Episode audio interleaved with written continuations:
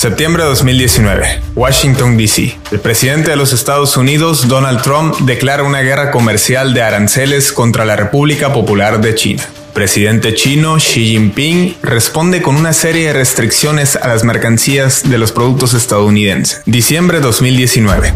Se detecta un brote de un nuevo coronavirus SARS-CoV-2 en la ciudad de Wuhan. Marzo 2020. El nuevo coronavirus se expande rápidamente por Europa, mientras aparecen los primeros casos en el continente americano. Así, China se coloca en el trending topic al ser el lugar de origen de una pandemia global sin precedentes en más de un siglo. Las bolsas de valores caen mientras las acciones de capital chino se revalorizan a la alza. Es así como se sientan las bases para lo que los expertos en geopolítica llaman una nueva versión de la Guerra Fría. Esto es El Tablero, la Guerra Fría 2.0.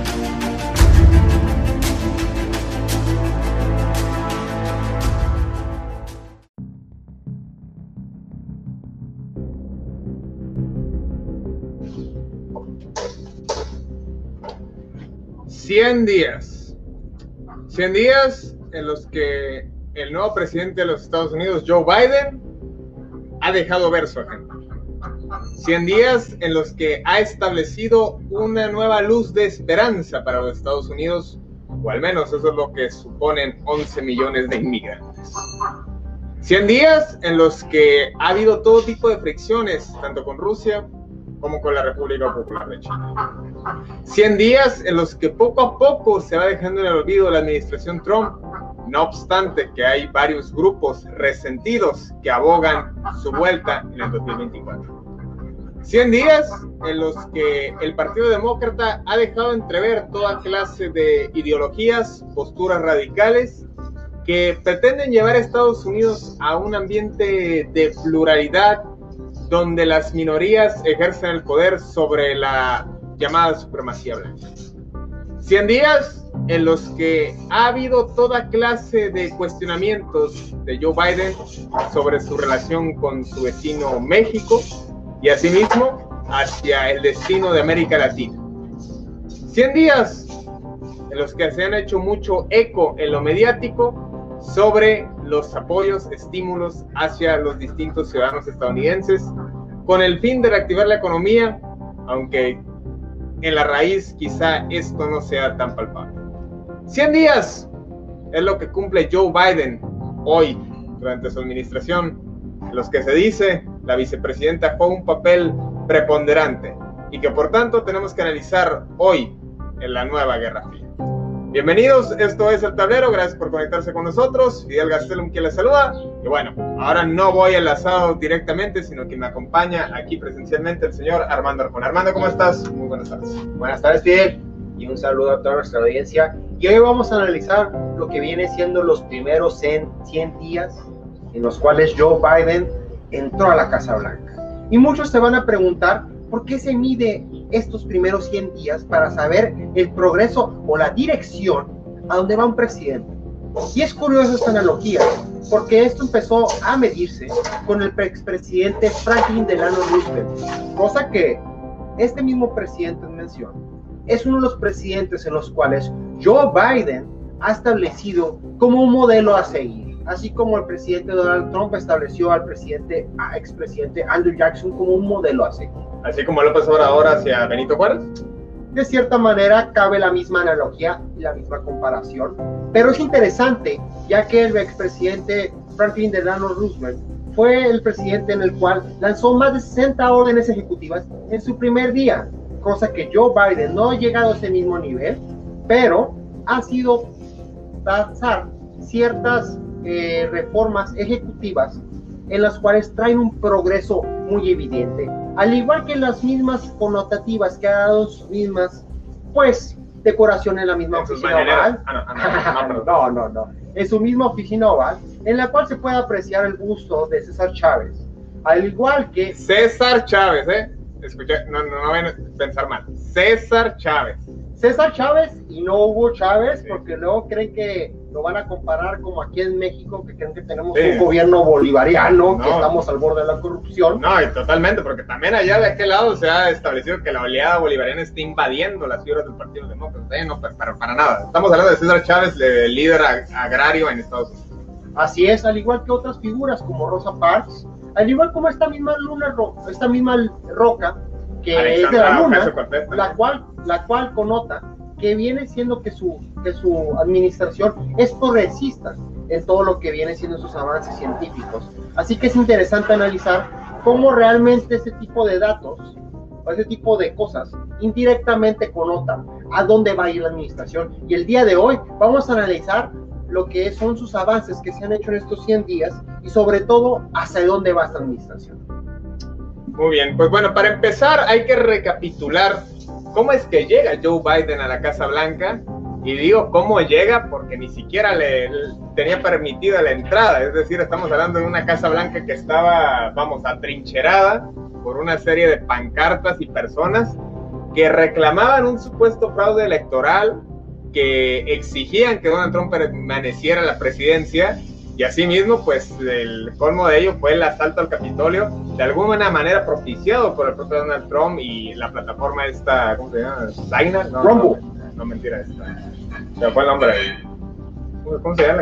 Bueno, Signal recomendaba este Elon Musk, la plataforma, hubo una plataforma de redes sociales que se, de la cual la asociación de supremacistas blancos, es decir, la famosa WASP, pues lograron tomar el control de, del asalto al Capitolio, que hay que decirlo, gente perdió la vida en sus funciones ante este asalto, que bueno, eh, en medio de este caos de incertidumbre es como llega Joe Biden, en medio de un supuesto impeachment o juicio político que se le habría que hacer a Donald Trump, del cual se dudaba si habría esta transición sana del poder y bueno, entra el 20 de enero, da un discurso llamando a la unidad del pueblo estadounidense, más allá de los áreas de grandeza que pregonaban en el gobierno de Donald Trump. Y es así como se establece esta nueva cara que pretendía el Partido Demócrata, no obstante que en algunas cuestiones eh, seguían la línea que había establecido Donald Trump para continuar con sus objetivos en materia de seguridad social. Entonces, Armando, ¿cómo te, ¿qué te parece todo este relajo en el que llega, ahora sí que en medio de esta pachanga en la que llega Joe Biden Realmente, los sucesos de enero 6, pues connotaron en que realmente había una fricción dentro de la sociedad estadounidense, en la cual se miraba por una parte que realmente representaba la ideología que provenía de lo que viene siendo la administración Trump. Una nacionalización económica, un progresismo en lo que es la economía nacional y sobre todo la no interferencia de otros países en el progreso en el cual se, encontraba Estados Unidos y sobre todo que hacía énfasis en el crecimiento de otras naciones. Así que que, que realmente entre Joe Biden actualmente en todo este panorama, pues es muy diferente a las diferencias en las cuales se encontraron otros presidentes. Por ejemplo, en el caso de George Bush, se conotaba que él quería traer democracia a los mayores países posibles como una especie de evangelista. Con la administración de Obama, se pudo observar que quería, mediante una política populista, traer beneficios sociales, los cuales pues fueron olvidados para parte de la administración Bush, que fueron concentrados en sus esfuerzos en, la, en su gobierno exterior, obviamente por razones económicas, y con Trump, pues fue más bien una analogía de ser Estados Unidos grande otra vez, que Estados Unidos fuera líder en ciencia, en economía y sobre todo en, en todo el mundo, traerle el beneficio de que Estados Unidos realmente iba a ser el número uno y ahora con Biden es una mezcla en lo que se vio en la administración Obama, que fue una administración populista, pero sobre todo unificar a la nación después de todas las divisiones en las cuales se encontraban, pues en la administración pasada, que ojo, vamos a ser realistas, no realmente fue parte de Estados Unidos, por parte del expresidente Donald Trump, sino más bien jugó un papel muy importante lo que es los medios, eh, los mediáticos más alineados a las opiniones y a los beneficios corporativos que las mismas pronunciaciones que daba el mismo expresidente, pero la analogía actual de sus relaciones públicas del presidente Biden es esa misma y es lo que ha hecho en esos últimos 100 días en dar apoyos en los cuales analizaremos en el programa. Muy bien, a ver Armando, una de las primeras órdenes ejecutivas que lanza Joe Biden tiene que ver con los inmigrantes, personas eh, que no están debidamente bajo un estatus legal en Estados Unidos, no obstante que trabajan eh, y forman un gran porcentaje de la fuerza laboral de Estados Unidos. Y bueno, ante una reactivación económica que le urge a la nación, pues Joe Biden se ve forzado a lanzar una iniciativa que promete dar un estatus legal a 11 millones de inmigrantes, esto bajo un periodo de observación de 3 a 5 años, en los que se tratarán diversas cuestiones, entre ellas sus obligaciones fiscales, su debido pago de impuestos, asimismo el no involucrarse en actividades criminales. Entonces te pregunto primero, ¿qué te parece que sea de las primeras iniciativas que lanza el Congreso Joe Biden? ¿Y qué te parece la propia iniciativa en sí? Esto es un parteaguas, porque hay dos, hay dos opiniones las cuales están divididas en respecto a esto. Una de las opiniones, las cuales dicen que realmente todos los esfuerzos son para, para regularizar a toda esta población ilegal y hacer que se alinee a lo que es el Partido Demócrata, más votos a lo que es este mismo partido para poder continuar su agenda, que realmente el presidente Joe Biden no tiene este interés por dos factores. Uno, pues por su misma edad, y dos, porque sería el presidente con mayor edad de ser reelegido, cosa que actualmente bajo las mismas elecciones ha sido el presidente con mayor edad en, en, en, ser votado y elegido para ser presidente. La otra analogía es que realmente está reforzando lo que es la fuerza laboral elemental estadounidense. ¿Por qué? Realmente toda esta fuerza laboral ilegal, que mayor parte son latinoamericanos, son los que hacen todo este trabajo, el cual hace que la economía americana... Trabajo que los afroamericanos Diría Vicente Fox, ¿no? Diría Vicente Fox, que actualmente anda muy pronunciado con ese tipo de declaraciones, diciendo que estamos trayéndonos a una dictadura, pero bueno, yo bueno, pero tenía razón, ¿no? En ese aspecto.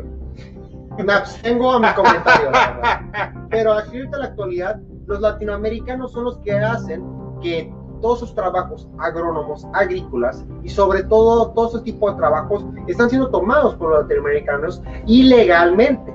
Así que los que los quiera regularizar es reforzar toda esta fuerza laboral que realmente se ocupa en Estados Unidos para que la economía avance. Son las bases laborales elementales en Estados Unidos. Así que esta reforma migratoria es lo que realmente está haciendo en Estados Unidos.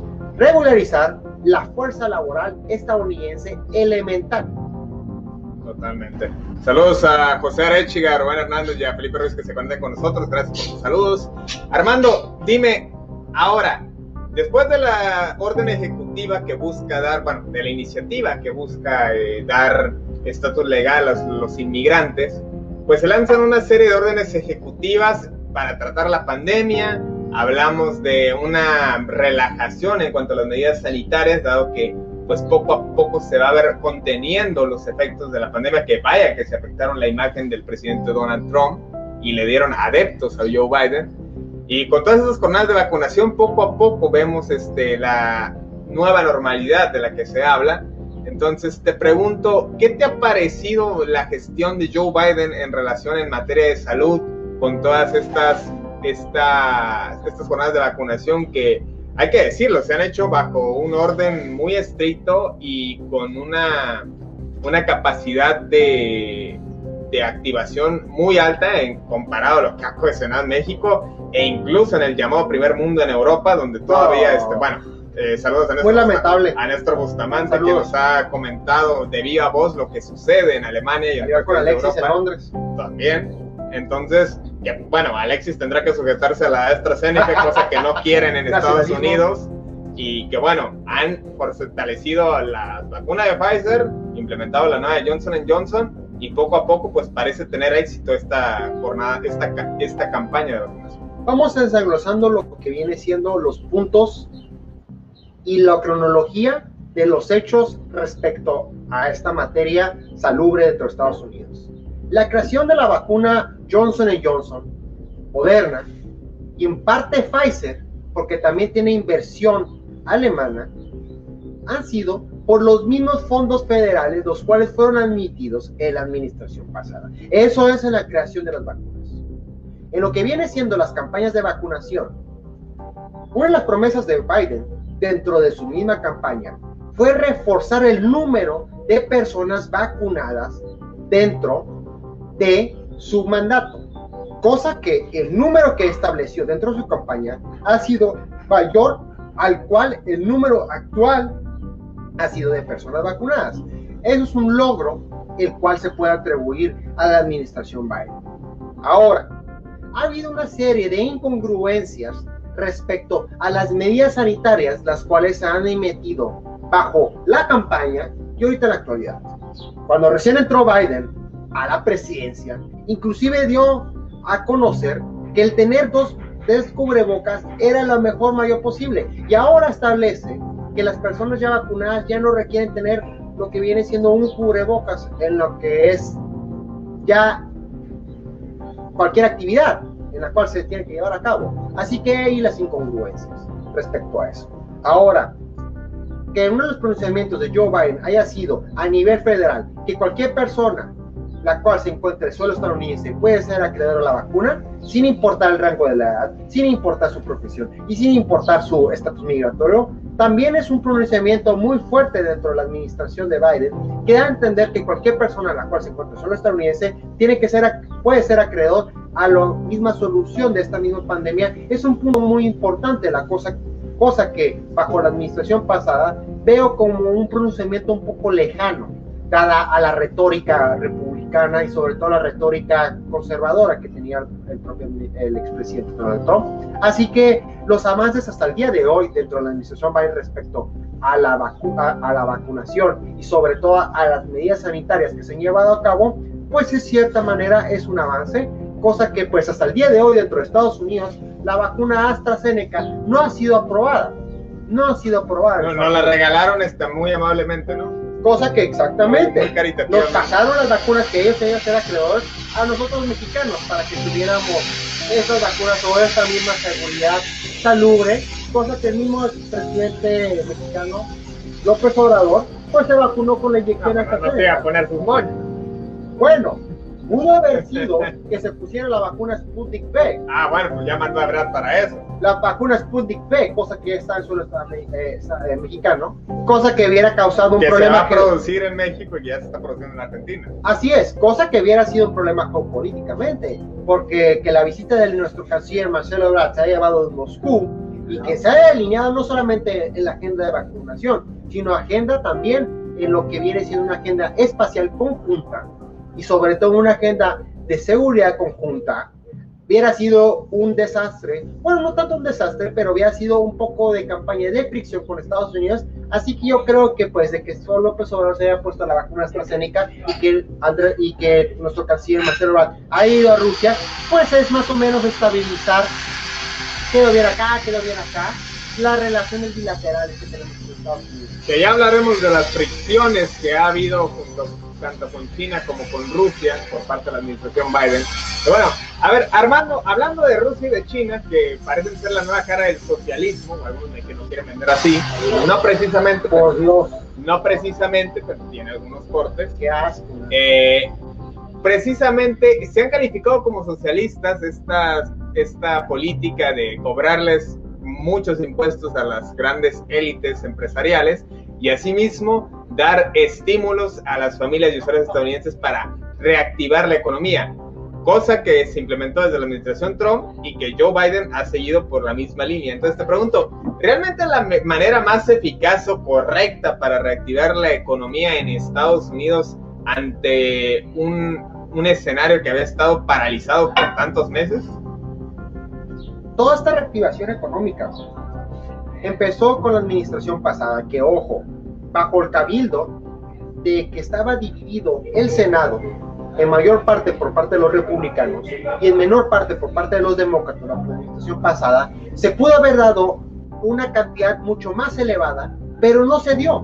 No se dio por los mismos legisladores demócratas. No, bueno, ya, ya se echaron 3 billones de presupuesto. Sí, billones de dólares, ¿eh? En la actualidad. No, no para mil millones, 3 billones tal cual. En la actualidad. Todos sabemos que ese tipo de estrategias, pues era meramente para no darle crediticio a lo que viene siendo la administración pasada y sobre todo los legisladores republicanos. Ahora, en la administración actual, todo ese tipo de apoyos han sido de una manera unilateral y sobre todo muy pegada de uno tras otro. Todo esto y todos sus esfuerzos de estímulos económicos han podido apoyar a la economía indirectamente local y sobre todo microeconomía. ¿Por qué? Porque las personas que reciben este dinero, la mayor parte de este dinero lo gastan dentro de su misma localidad, que eso hace que todas las operaciones económicas dentro de la ciudad, condado en la cual se encuentra esta persona, pues reciba dinero ya que haga un estímulo y apoye a, todas las, a toda la población que se encuentra en esta, misma localidad. Así que es una buena estrategia dentro de esto mismo. Que el financiamiento para obtener este mismo dinero, que sea por la misma Reserva Federal de Estados Unidos, que pues todos sabemos que la Reserva Federal pues, no, está siendo actuada, no, está, controlada por parte del gobierno federal, sino realmente por una entidad privada bancaria, pues sea ahí otra cosa. Pero en, en un plano de macro y microeconomía, claro, es una, es una reactivación para esto mismo. Que ojo, bajo la administración pasada, pues que era mayor parte republicana, y en los estados que están más alineados a este mismo tipo de política, tienen un poco más de legislación más abierta a tener, a tener lo que viene siendo pues un día por día normal, que en los estados los cuales están más alineados a la ideología demócrata, en los cuales realmente se vio una prohibición en las medidas sanitarias, que muchos de estos empresarios, los cuales pues se medían en este tipo de medidas sanitarias, pues muchos de ellos perdieron sus negocios. ¿Mande? pesos? Perdieron sus negocios. Así que ese tipo de estímulos económicos hacen que se reactive todo tipo de negocios en caso que pues en, Estados eh, alineados a, lo que es el Partido Republicano, pues realmente no hubo un rezago económico de ese tipo. Muchos de ellos pues realmente tenían sus viviendas, ya que en esos estados republicanos, pues las leyes en los cuales son el pago del arrendamiento, pues es que si no pagas un mes, te vas para la calle, lamentablemente. Así que muchos de estos estímulos han podido ayudar en estados los cuales pues pudieron recibir ese tipo de apoyo y regularizarse en lo que viene siendo su misma vivienda.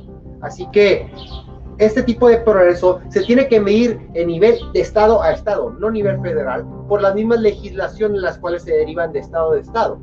Sí, recordemos que Estados Unidos es una república federal, una federación como tal integrada, pero pues cada estado tiene su jurisdicción que en México constitucionalmente lo es, aunque en la práctica pues hay a sus asegúnes, y si no pregunta al gobernador de Jalisco, el de Nuevo León, que pues en su movimiento y su consigna federalista, ¿no? En esta, que en esencia podría parecer positivo, pero bueno, dista mucho de ser un... Debe salir otro cosa. Totalmente.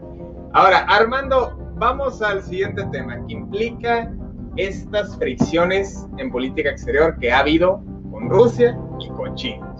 Inició Joe Biden diciendo que iba a hacer una postura de cooperación internacional, que no iba a ser tan agresivo como lo sí lo era Donald Trump en el discurso y en la práctica. Y si bien le bajó al discurso, lo cierto es que en la práctica seguimos igual, quizá peor. Peor. Y no, y por ejemplo, lo que sucede en el mar meridional de China y en el mar negro, en, en, las, en los linderos entre Ucrania y Rusia. ¿Cómo podrías calificar esta postura, esta postura en materia política exterior? Realmente mirábamos que la administración pasada sí se connotaba lo que es la realidad económica estadounidense. Connotaba, connotaba que China pues estaba abarcando todo el espectro económico en creación, en movilización de todo este tipo de cosas que se crean en China, que no es algo que es mentira, sino realmente la realidad. Estados Unidos por su misma hegemonía económica, había dejado como atrasado toda la creación y manufactura propia de ellos mismos, cosa que ese es el aspecto, lo hizo China. Pero, me atrevo a decir que había una relación de respeto entre los dirigentes, Donald Trump y Xi Jinping. No cruzaban esa línea de, de, de insultarse de cierta manera. Ahora, con esta misma administración, que bajo las declaraciones las cuales ha dado Joe Biden en estos 100 días de que Xi Jinping no tiene ni un hueso de democracia y que bajo las declaraciones en las cuales dio George Stephanopoulos, que fue que, que, estuvo bajo la administración Clinton, que actualmente es un empleado de los Podesta, a los cuales les gusta comer mucha pizza, y los puso en una posición en la cual le dijo que si realmente creía que Putin era un asesino, pues Joe Biden tuvo que decir que sí, cosa que... Forzadamente.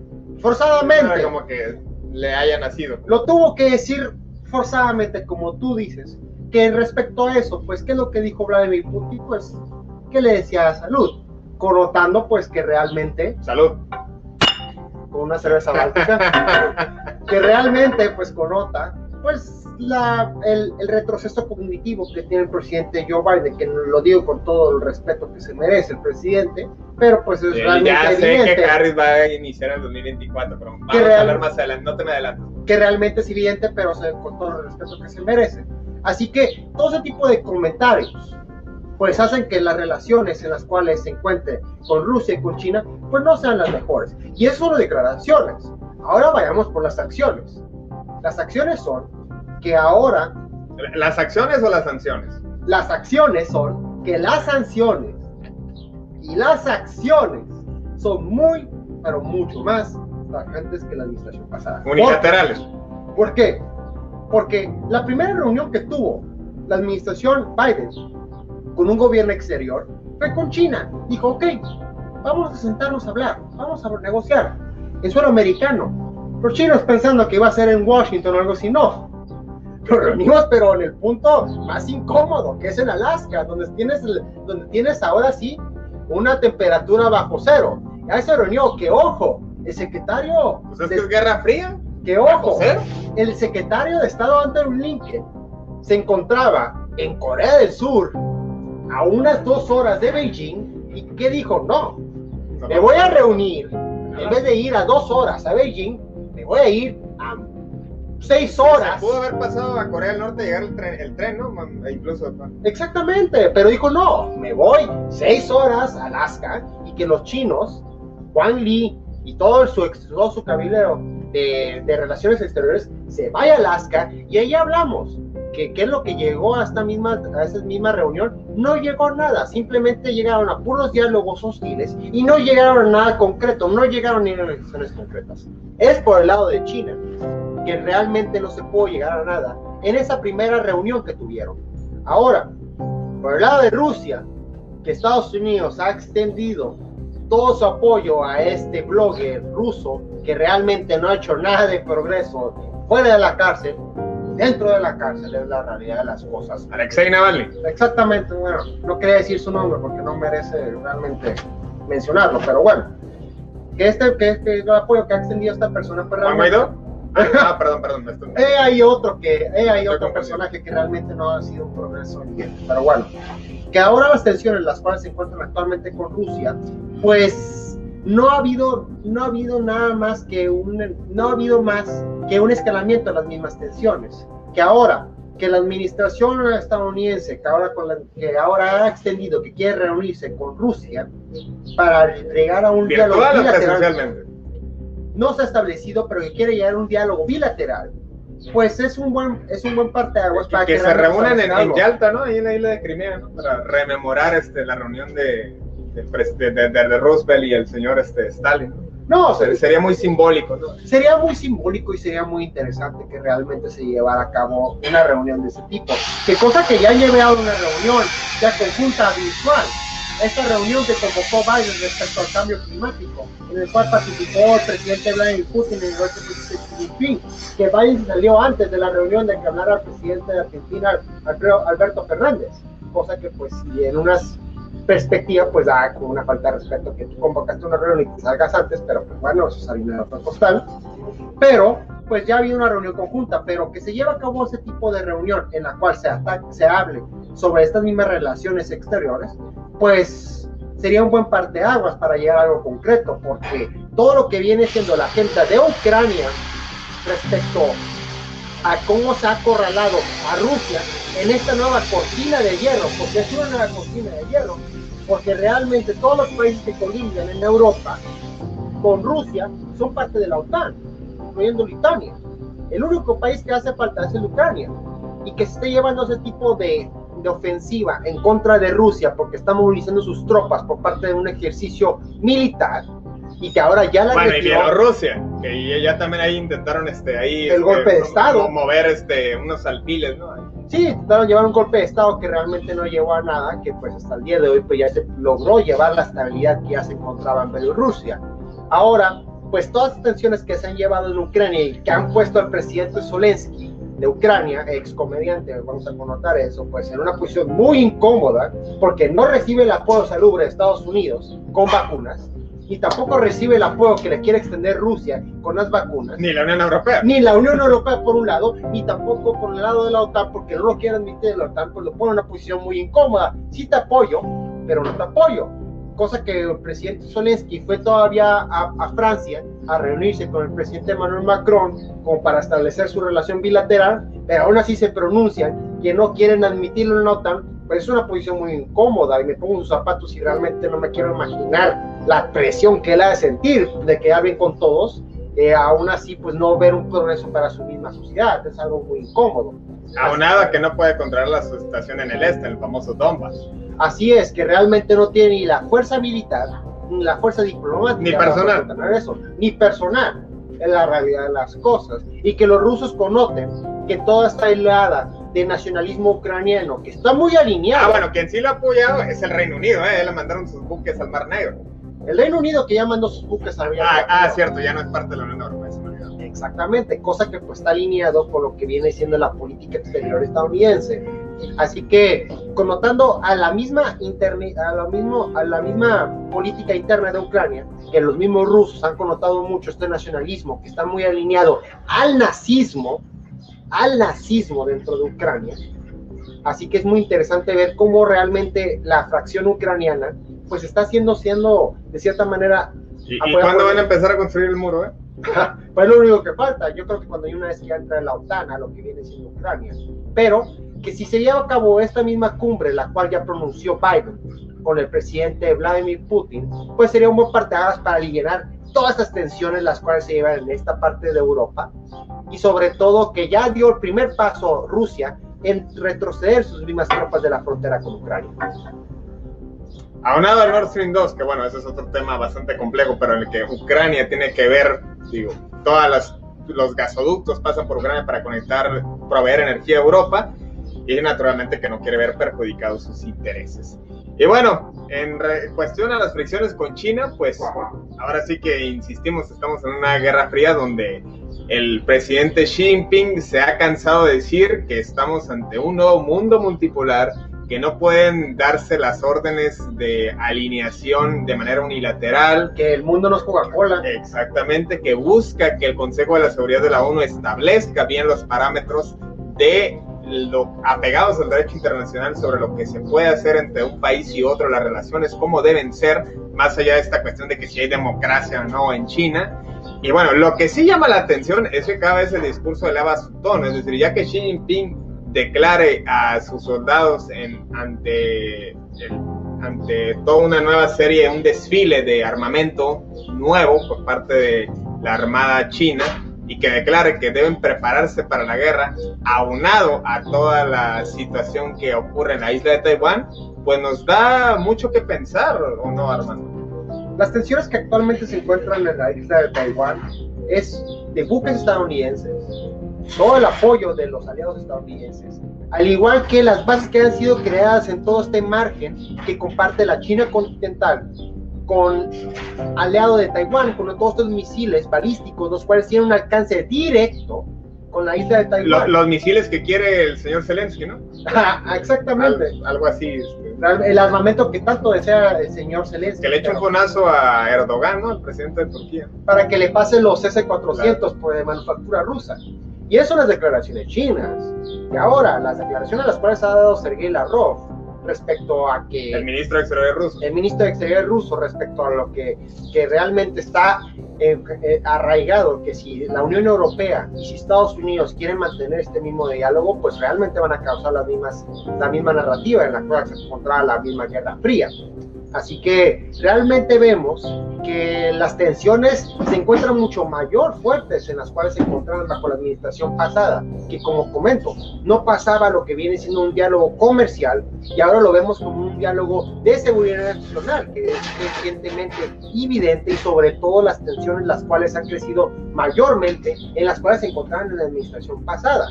Así que realmente es un esfuerzo muy, pero muy delicado que se continúe este tipo de diálogos. Y hablando de diálogos, uno de los que más llamó la atención, que estuvo a punto de causar un hito, un verdadero, este, algo sin precedentes, un hecho histórico, pues eran las conversaciones, los diálogos que había establecido Donald Trump, la presencia que había establecido en Corea del Norte, que actualmente pues no se habla poco o nada, eh, no, se, no, se, preocupen, volverán a hablar cuando le dé un infarto al señor este Kim Jong-un, que le deseamos salud, pero que cuando ya se ve enfermo, entonces ahora sí ya todos se vuelcan, o hay un desfile militar, entonces ahora sí ya vuelcan. Su hermana es la fuerza ahí, la ministra de propaganda de Totalmente. Entonces, en cuanto a ese tema en materia geopolítica, poco que destacar realmente, aunque sí se han mermado los esfuerzos que hizo Donald Trump en su momento, donde también hubo esfuerzos por parte de la administración Trump, propiciados por tu ídolo Jared Kushner, fue en Medio Oriente, eh, hablando concretamente de las relaciones con Irán y las relaciones con Arabia Saudita e incluso en el norte de África, en el caso de Marruecos, los acuerdos de paz que se habían alcanzado entre países de religión musulmana y de religión judía, particularmente Israel, en el caso de Emiratos Árabes.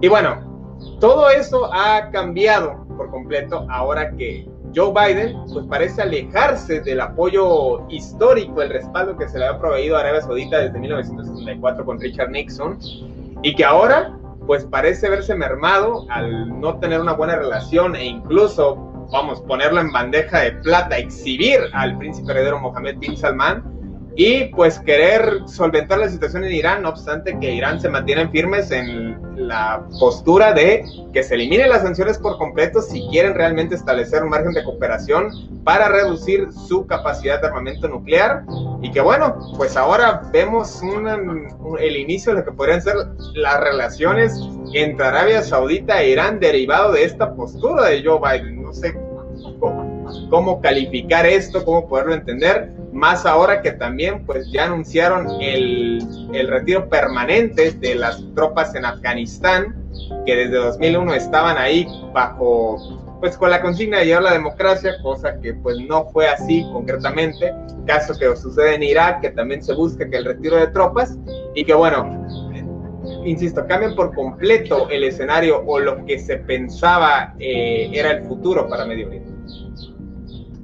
Sobre lo que es en Afganistán, es interesante ver cómo el retiro de tropas que se efectuó o si ya se puso una fecha límite como el 11 de septiembre, ya el, el, secretario de Defensa estadounidense acaba de admitir más tropas en Afganistán para garantizar el retiro seguro de estas mismas tropas que se encuentran en Afganistán. O sea, vamos a mandar más tropas para retirar de forma segura nuestras tropas. Exactamente, es por un lado. Ahora, en el lado de Arabia Saudita, que es un aliado histórico que en, el, en el que bajo la presidencia de Richard Nixon garantizó la hegemonía del dólar, haciendo que los miembros de la OPEP hicieran sus pagos en el dólar, ya que el dólar ya no podía sostenerse con las reservas de oro que tenía en el Fort Knox por las mismas los petrodólares. por los mismos gastos que se llevaron a cabo en la guerra de Vietnam que realmente Arabia Saudita en aquel entonces le hizo le dio el apoyo condicional y reforzó lo que es el petrodólar que actualmente tiene su hegemonía mundial,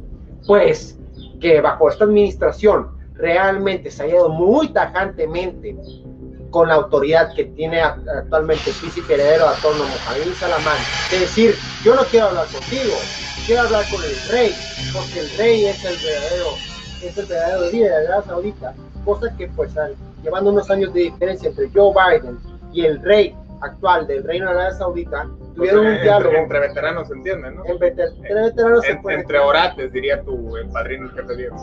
Así es, totalmente. Así que que haya tenido este diálogo fue un golpe muy duro para el, presidente, para el, para el príncipe heredero trono Mohammed Sinamán, cosa que meses atrás había tenido una había tenido una retórica muy fuerte respecto a lo que viene siendo los otros herederos al trono, inclusive imponiendo una prisión preventiva con su mismo hermano, el cual era ex heredero al trono, cosa que al día de hoy también ya le puso una sanción para que sus otros hermanos pudieran viajar del mismo extranjero. Todo esto para mantener lo que viene siendo su mismo poder que se encuentra de, para que siga este mismo poder en esta línea de sucesión al poder del reino de Arabia Saudita. Así que que haya pasado eso, que el gobierno estadounidense con la administración Biden ya haya dicho que el responsable directo del asesinato de, del periodista. Khashoggi en Turquía ha sido el culpable directo de Mohamed Salama, pues todo esto mismo ha hecho que el príncipe heredero del trono sienta la presión de que, se tiene que alinear directamente, directamente con Estados Unidos, o si no va a tener consecuencias, reafirmar lo que viene siendo estas mismas tensiones, que bajo la administración pasada había sido un apoyo directo, constante y seguro bajo esta administración, porque el primer viaje que tuvo el presidente, expresidente Donald Trump fue al Reino de Arabia Saudita, cosa que le produjo la venta de millones y millones de dólares de, de, de, de apoyo armamenticio para el Reino de Arabia Saudita, cosa que se utilizó en la guerra de Yemen, que al día de hoy también el presidente Biden dijo que ya quiere terminar esta misma guerra porque no ha habido ningún progreso evidente de, esta misma guerra, sino simplemente una crisis humanitaria. O sea, ya estuvo en Afganistán, vamos a volcar nuestros ojos acá Yemen. No, al revés, más bien quiere eliminar lo que viene siendo los mismos conflictos que se encuentran en Yemen, porque realmente no pudo llegar a nada este mismo conflicto. y, las tropas de Afganistán habrán de irse allá, de alguna u otra manera. Pues, a lo mejor no los mismos soldados. pues por la misma, por, la misma, por los mismos esfuerzos los cuales se encuentran actualmente por parte de los hutíes, eh, respaldados por Irán, y por toda la Hezbollah que viene siendo otra facción islamista y por sobre todo por la población yemení que actualmente se encuentra en un conflicto humanitario que tienen casos de cólera y otro tipo de, de, problemas alimenticios pues ojalá no pase esto y realmente se llegue a la paz invidente cosa que el, que el príncipe del trono ya estableció que quiere empezar a diálogos saludables con Irán para realmente llegar a un llegar a una resolución en la cual pues pueda encontrarse la paz con este mismo con esta misma zona de conflicto. Porque realmente todo este tipo de derivaciones en los conflictos fue para controlar lo que viene siendo esta misma ruta marítima que en la cual transfiere todo lo que viene siendo el petróleo cosa que pues no ha llegado a nada. Y yo creo que realmente pues permanece el privilegio económico que viene siendo pues el tener la paz pues decir, pues no, no puedo tener control evidente de esto. Y mucho más con los drones, los cuales ya pueden llegar a lo que viene siendo la capital de Arabia Saudita, Riyadh, en la cual se encuentra el corazón financiero de Arabia Saudita, que viene siendo Aramco. Cosa que ya ha habido ataques inminentes respecto al corazón financiero de esta misma petrolera, que ya es la que financia todo el crecimiento económico del reino de Arabia Saudita. Pues esto es todo lo que ha sucedido en los primeros 100 días de Joe Biden muchos temas a analizar, muchas preguntas que quedan en el aire, tanto en política interior como en política exterior, y que bueno, nos da un panorama acerca de lo que se viene en esta administración para Estados Unidos y para todos los países que están involucrados en cuanto a los intereses que fluctúan en sus relaciones, sea el caso de la Unión Europea, sea el caso de la región de Medio Oriente, y que pues poco ha volteado a ver a América Latina, pero conforme aumenten los, las cuestiones en materia migratoria, en cuanto a la crisis migratoria de estas famosas caravanas, pues naturalmente que habrá que poner más atención a lo que sucede en América Latina. Por lo pronto, pues este, nos despedimos. Armando, un gusto este, platicar contigo de estos temas en esta tarde. Y bueno, pues salud, deseando lo mejor para la audiencia y que estén pendientes de nuestro podcast en Spotify y las historias en Instagram. No, igualmente Fidel, un gusto como siempre. Y sobre todo vamos a analizar en todo este tipo de datos inconclusos que realmente no han llegado a nada concreto. En el caso de lo que viene siendo los diálogos, de la nueva integración de este nuevo plan nuclear que se encuentra en Viena, que actualmente Estados Unidos ya retiró las sanciones económicas hacia Irán para poder tener esa paz y sobre todo para poder seguir dialogando lo que viene siendo todo esto que sucede en el tablero geopolítico.